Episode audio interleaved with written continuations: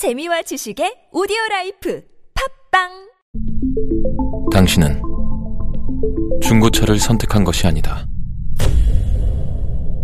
당신이 선택한 건 최초라는 자부심이자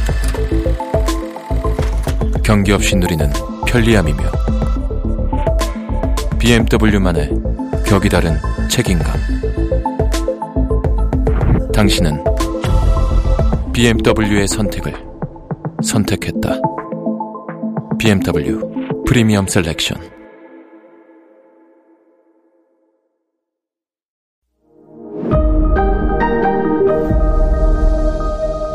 네, 여러분 안녕하십니까. 역사 스토리텔러 썬킴 인사드리겠습니다. 다음에 얘기할게요. 그 다음이 왔습니다. 어, 연합군, 그러니까 영국, 뭐, 오스트리아, 프로이센, 뭐, 네덜란드 등등등. 프랑스라는 한 적, 뭐, 이 적국과 싸우기 위해서 국제 연합군이라는 거의 그 중요성을 깨달은 거잖아요, 지금요. 나폴레옹이랑 싸우면서. 그때 처음으로 영국이 이런 표현을 만들어내요. 국제 연합군이란 표현을 그때 진짜로 만들어내요. United Nations라는 표현이 처음 나와요. UN, UN. 가수 UN 말고 우리 국제 연합이라고 하는 UN이라는 게 이때 워털루 전투 이후 직후에 바로 나옵니다. 영국에서. 이거를 나중에 영국의 2차 대전 때 영국의 어, 총리인 처칠이 처칠이 국제 연합이라는 표현을 만들어 만들어낸 거 아니에요? 빌려와요. 워털루 전투에서 나왔던 그 단어 UN이란 말을 그대로 쓰면서 현재 그 뉴욕에 본부가 있는 국제연합 UN을 만듭니다.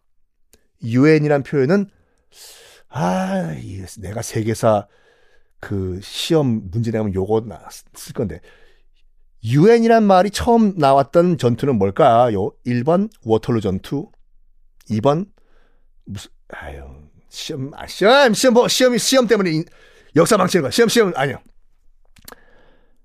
하여간 이 워털루 전투 이후에 프랑스는 유럽의 병자라는 이미지가 박혀버려요. 그렇죠.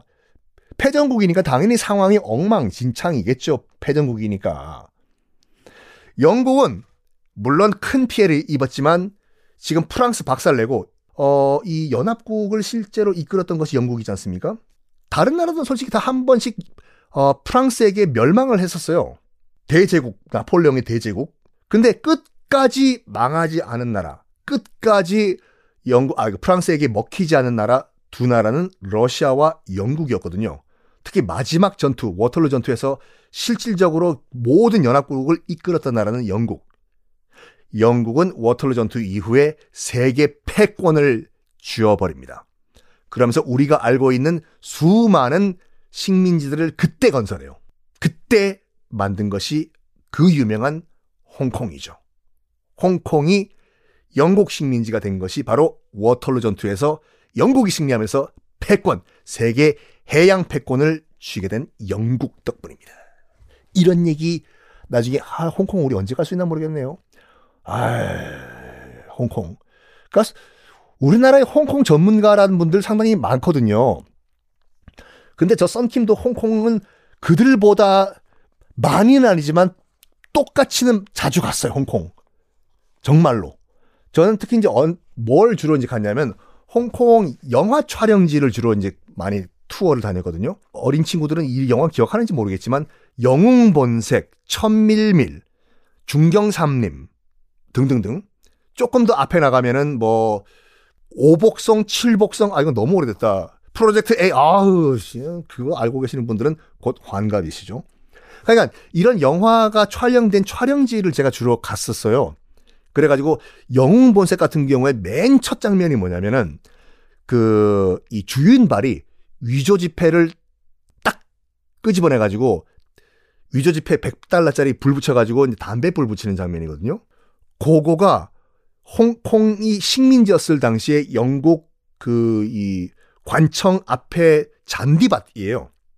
그 자리에서 똑같이 주인발이랑 사진 찍고 이 재밌다니까요. 영화랑 비교해보고 그리고 천매밀 보면은 그 여명이랑 장만옥이랑 그 자전거 이게 타고 가면서 천밀미를 부르는 장면이 있어요. 티엔미미 워샹드 티엔미미 그게 어 홍콩 구룡반도에 그 루이비통 앞에 건 도로거든요. 거기서 똑같이 여명이 그 자전거를 몰았던 그 위치에서 딱 사진 찍으면은 여러분들이 여명 808이 된다니까요. 나중에 여러분 그 코로나 끝난 다음에 한번 요거는 추진해봐도 될 것 같아요. 천장지구에서 5천년이랑 유독하랑 오토바이를 타고 달렸던 그 길도. 하여간 다시 홍콩으로 돌아와서 이때 홍콩이 영국 식민지가 됩니다. 즉, 그 무슨 말이냐면 그러니까 미국은 지금 건국이 된 상태지만 미국이 세계 무대로 나오기 이전의 최강 국가는 그래서 영국이었다 이거죠. 또 다른 승전국 프로이센. 프로이센도 이때부터 뭘 준비했냐면 썬킴의 세계사 완전 정복 거의 첫 부분일걸요. 2년 전에 1871년에 프로이센이 주도하면서 독일을 통일하지 않습니까? 기억 안 나시는 분들은 맨 앞화 1차 대전 배경을 들어보시면 됩니다. 한 38개의 도시 조그만 조그만 국가로 나눠져 있었어요. 그 이 독일이라는 나라가 나폴레옹이 박살을 내놓은 상태예요, 지금요. 이거를 나중에 프로이센이 다 하나로 하나의 독일로 통일하는데 그 탄력받기 시작한 것이 바로 이때요. 워털루 전투에서 프로이센이 참전해서 승리한 이후에. 하여간 루이 18세는 또 해외로 도피했다가 나폴레옹이 워털루에서 박살나서 또 세인트 헬레나로 끌려갔다는 소식을 듣고 또다시 귀국을 해요. 안녕들 하셨습니까? 아이고, 건강하시죠? 아이고, 저 루이 18세 기억하시죠? 그래가지고 또 영국, 프랑스 등등 반 프랑스 세력한테 잘 보여가지고, 아니, 아니, 아니, 나폴레옹이 끌려갔다고 하는데 그 왕자리 제가 또 하면 안 되겠습니까? 아이, 잘, 열심히 하겠습니다. 아이고, 감사합니다, 감사합니다, 감사합니다. 해가지고 루이 18세가 또 허수아비 왕이 돼요. 실권이 있겠습니까? 없지요. 없지요. 허수아비 왕인데. 눈치 보면서 영국, 프랑스 자기 왕 시켜준 나라 눈치 보면서 아무것도 안 합니다. 아, 한 거 있어요. 요거 했어요. 뭐냐? 왕당파라고 해서 프랑스 혁명 이후에 해외로 도망갔던 귀족들, 왕 밑에서 일했던 귀족들이지 않습니까? 이런 당시 기득권 세력들, 도망갔던 귀족들도 싹 몰래 몰래 슬금슬금 다 귀, 귀국을 해요. 돌아와, 돌아와, 돌아와, 돌아와, 프랑스로 돌아와. 돌아와가지고 이 귀족들이 뭐라고 했는 줄 알아요? 돌아와서 다시 집 권력을 잡아요. 권력을 잡아. 왕은 왕은 지금 왕인데 루이 18세가인데 돌아와서 뻔뻔하게 이런 말을 해요. 우리는 혁명을 통해서 아무것도 배우지 않았고 앞으로 배울 것도 없어. 뻔뻔하게 이런 말을 해요. 아, 뭘 혁명에서 우리가 뭘 배워야 돼? 어? 이 왕당파가 쫓겨났던 이 왕 밑에서 일했던 루이 16세 밑에서 일했던 왕당파가 다시 집권을 했지 않습니까? 뭘 하냐면 나폴레옹 밑에서 근무를 했던 군인들은 무조건 다 처형시켜버려요. 너 나폴레옹 밑에서 일했지? 당당하게 그랬다고 해요. 그렇다! 난 나폴레옹 황제 밑에서 일했다! 죽여! 땡강 이런 식으로. 즉 뭐냐? 공포 정치가 시작이 됩니다. 먼저 출판 금지, 집회 금지. 아유, 그런 다음에 말도 안 되는 또 법을 만들어내는데 무슨 법이냐면요. 세금 많이 내는 시민은 투표 두 번 할 수 있다. 이게 웬 개판이냐고요. 에? 그리고 비밀 경찰까지 만들어요. 다시 돌아온 귀족들이 왕당파가 비밀 경찰 만들어 가지고 야 가서 우리 뒷담화하는 애들 다 끌고 와서 다 고문해. 네, 알겠습니다. 그리고 이거 이거 이거 혁명을 일으킨 애들 말이야. 어? 이게 교육이 잘못돼서 그래 교육이 아무나 선생 하는 게 아니야.